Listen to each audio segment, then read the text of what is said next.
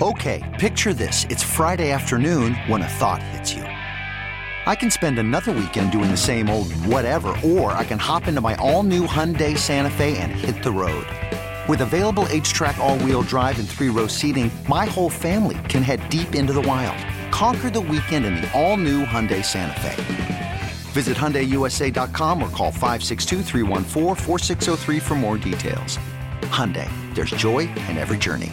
I'm Sandra, and I'm just the professional your small business was looking for. But you didn't hire me because you didn't use LinkedIn jobs. LinkedIn has professionals you can't find anywhere else, including those who aren't actively looking for a new job but might be open to the perfect role, like me.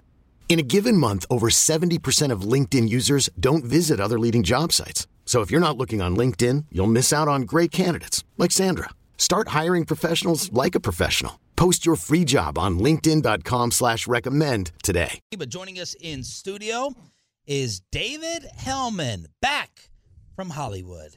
And on last night with the Get Right. That's right. I'm just I'm like the I'm the I'm the utility guy for the shows today for, for this 24 hour period. Utility infielder. Hey guys, what's up? All I have is like nerdy media questions, but I know we're supposed to hammer the Cowboys and the NFL with you. And I Well, you're in luck. They haven't done anything. There's nothing to talk about anyway. I know. Are you surprised? Not even slightly. Do Uh, you support the approach? Um. Okay. Like. No, but I don't think I'm as angry about it as some people. I've I said this a few times. I think my stance is is fairly well known if you follow my work. Like My work. Well, I Well, that's a national what- guy Not e- no, I'm not even talking. I'm- I've been writing about this dumb team for ten years. I got you know, I've got quite a few bylines about what I think about the Cowboys. Um, no, I I said this yesterday. Like, there was maybe one deal that happened yesterday, maybe two, where I was like, oh. The, the Cowboys should have been in on this. Like the vast majority of the deals that get done on the first day of free agency, I think the Cowboys are smart for not doing it. Mm-hmm. The problem is I don't trust that they're going to ever try to supplement that. And what I've said, especially this year, this is this is a really underwhelming free agent class. Like when you just go through the names and the guys available for the amount of money, you look at it and you're like, okay, I don't blame the Cowboys for not chasing a lot of this. But what I would love to see is maybe get active in the trade market for the first time in your life, like truly getting active. You know, you hear reports yesterday that a team like Denver is shopping their receivers, be it Courtland Sutton, be it Jerry Jeudy. We've all breathlessly talked about DeAndre Hopkins enough. We don't have to do it anymore. Obviously, Jalen Ramsey's off the table now, but you know there are guys that can be had. And I think there are guys that could be had without having to give up a first round pick. I would love to see something like that. I don't care if you don't want to give Tremaine Edmunds $80 million. I don't really think that's a wonderful idea anyway, but there's half a dozen other ways that they could improve this team that I doubt they will do. But that's the stuff I'd like to see. What were the deals yesterday where you were like, I wouldn't have minded them being in on that? The two that came to mind, um, David Long, the Tennessee linebacker, going to Miami. I know he's had some injury issues, so I don't want to be too firm about that. But two years for $11 million, when we're sitting here talking about bringing Leighton Vander Esch back, what he might be worth, he's a hell of a player when he's healthy. That that stuck out to me. And then the other one was uh, Patrick Peterson, especially when I saw the money. Two years, I think it was $14 million.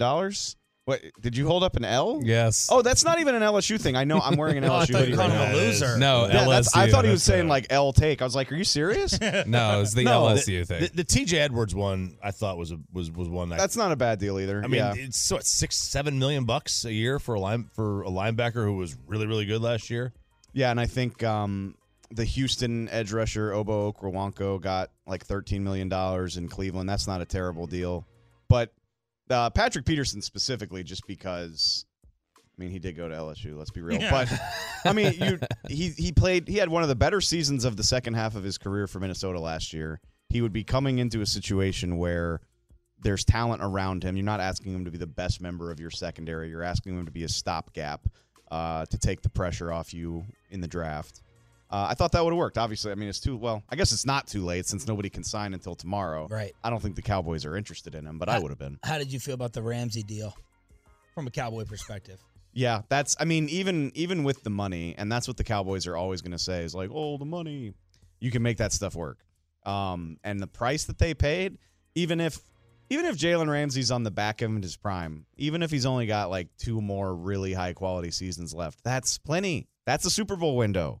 Super Bowl windows aren't five or six years; they're one or three. Um, Now you're probably having to give up your second, right? Because you were 20 picks behind the who are Dolphins. you going to draft in the second round when you're picking it? Trevon Diggs, Dave. even um, Trevon Diggs became Trevon Diggs in year two. If you're trying to win a Super Bowl, what you're getting at what what's their second round pick? Fifty eight. Yep. So what I mean when you're you're talking about right now, and I get it, draft picks are about more than that. But who's going to give you more over the course of two seasons, especially when you've already found Trevon Diggs? You don't need to find him again. They picked Trysten Hill at 58. That, that thank you for that, Bobby. I appreciate He that. was a stud. Uh, let's. I mean, Hey, stud. okay, Trevon Diggs is a good answer. Good job, Marinelli. That, that was a really good Marinelli. I mean, yeah, Trysten Hill. Uh, I mean, Chido Awuzie became a, a solid player, but you're not. I mean, you're doing that deal every time for a guy like Jalen Ramsey. So, yes, I I would have absolutely been interested in. You that. know who I think they would have been interested in yesterday that signed? Not at the price he signed. I think they would have liked Bobby Okereke, the the linebacker from Oh. Indianapolis that signed with the Giants. The but he signed he Pat signed draft pick. He, he signed the Bobby Wagner deal that we had suggested a couple weeks ago. It was ten million a year, four years. Wagner and Odell, in or out? Uh, it, I mean, it's boring. It's always price. Like, what am I paying Odell? If I'm if Odell will come here on a one or two year prove it deal where I'm paying him less than 10 a year, I feel good about it. If he wants like 3 years, 35 million, I don't think I love that. Bobby Wagner, same thing. The deal he got from the Rams last year, he signed for like 5 and 40 last year, didn't he? Uh, no, he signed for ten million. It was five for fifty, but it ended up being essentially a one year deal because he negotiated As, I mean, himself. it- yeah, if and if you can get that, fine. If you can make sure you can get out of the deal quickly, that's I'm always looking at price and how quickly can you get out of the deal. If Bobby Wagner wanted to come here for, yeah, a deal that I could get out of in a year or two that pays ten or less a year, sure, bring it on. like those guys are, are are at the age though where they wouldn't like prove it deals aren't really their thing, right? Because they're they're too old to do that. I don't. Yeah, I think of it less as a prove it deal and more as like a, like a this this allows. It's like a ring chasing deal. Like Yeah. this allows you to get out. I mean, it's just as good for you to be able to get out quickly because it's more deals you can sign, and it's more opportunities to go to a good team if this doesn't work out. David Helman, FS1 in studio for the hour here on Shan, RJ, and Bobby. When we were doing the draft, we would look at the Steelers or the Ravens picks with envy, right? Like, oh, Yes. oh, they went right off the board. Dang it. That must have been a smart pick. Or right after it, of course, it fell to them. Do you have like Howie Roseman envy kind of now? Has he has he reached that category where you're like, I know that was probably a smart move? Yes. Yes. Uh, I actually, I spent. You know, I do speak on FS1 with. Let me see your work. Thank you. God, I never live down the stuff I say to y'all. ever ever. I wasn't even talking about TV. No, I. I was talking about my other career. I was talking about all the other the My- other places you can consume David Helman content. I hate it here. Aren't you the big? He's the star. Is it the big lead? Oh yeah, the big lead loves you. Dave Helman. Yeah, I- and this is not the first time. Uh, Dave Helman, by the way, if you didn't know, at the uh, what was the what's the LSU paper? Uh, the Daily Reveille. The day, Daily Reveille, where they, uh, I believe it was there, maybe it was somewhere else, where they said as long as they're when he was in college, they were as long as there are writers like Dave Helman, the future of media is in good hands. Y'all, Is that yeah, Jason McIntyre site still? Y'all are hurting my Big feelings lead, yes. right now. Why we're No. hurting your feelings? We're gassing I- you up. No, but I don't like that. I like to, you know. Keep it humble. Um, what were we talking about? Howie Roseman. oh, no. So I do the show with Emmanuel Acho and Shady McCoy, Wow. both of which who played for the Eagles. So they both have a really good relationship with Howie Roseman, and like. You know, on a national TV show, you're probably not talking a whole lot about GMs of teams, but we must. We did like ten segments about Howie and all. I mean, I I think the world of him. I think I identify with him because he's, you know, he didn't. He's not a football player. He's he's a short, you know, kind of nerdy guy from New Jersey who started as an intern and made it work, and he's freaking awesome at his job. I, I'm sorry that he runs the team that Cowboy fans hate, but I I- he's he's got to be one of the top three GMs in the league. And anytime he does something like three or four days ago, it came out that the Eagles are in are are listening to offers for Darius Slay, and I'm like, he's gonna flip Slay for like a third or fourth round pick and turn right around and use his tenth overall pick on the best corner in this draft. And that's how good teams stay good. I mean, he last year he like they, they kind of went. I don't want to say all in, but they they they got quite a bit of guys in the offseason, and he still picked up a one. That's they didn't go all in. That's I think Jerry. Yeah, Jerry. said that a few weeks ago, and everybody was like, "Huh?" Yeah. Because where I'm looking at, the Eagles are picking in the top ten. That doesn't sound all in to me. Yeah, but he still picks up a one in an No, off season. He's he's that's what I'm saying. He he's so willing to. I mean, he is aggressive, Mm-hmm. not all in, but he's so willing to be aggressive. He's so willing to think outside the box. The Eagles have picked up so many, and this isn't just this year, but over the years they've picked up so many pieces that that aren't draft picks. Well, I mean, they signed Javon Hargrave to a big deal. That turned out that worked out great for them. He's a wonderful player. They traded uh, AJ Brown is the big one, but they've done so many little trades too. Robert Quinn didn't wind up even doing anything for them, but all he cost them was like a fourth round pick. I remember the the year they won the Super Bowl. They flipped like a, a third on draft day for Timmy Jernigan, who was still a really qualitative defensive tackle. That's the type of stuff I've been begging the Cowboys to do for years. They do it every now and then. Like they, you know, Michael Bennett comes to mind, obviously Amari Cooper. They do it like once every couple of years. I feel like the Eagles are constantly doing it, and that's the difference to me. Do you feel like you've kind of been positioned on TV as like, you know, all these shows and networks have a cowboy lover and a cowboy hater, right? They're America's team. Do you feel like you've kind of been positioned as like the homer, the the Dak cowboy homer? It's, it's a weird role reversal because here in Dallas, I feel like I'm more of a pessimist. You know, I'm I'm the realist, like glass half empty guy.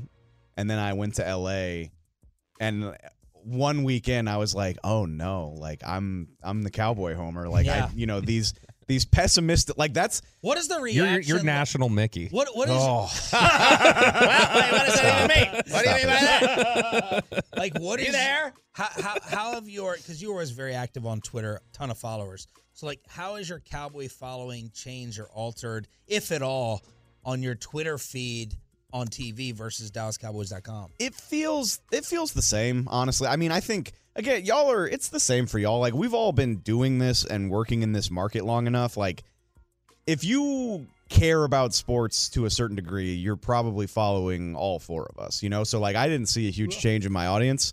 I would say you know again like you go out to la and i'm i'm just like yeah you know Dak's probably Dak's like Dak's on the fringe of the top 10. He's somewhere between 8 and 12 among quarterbacks in the NFL.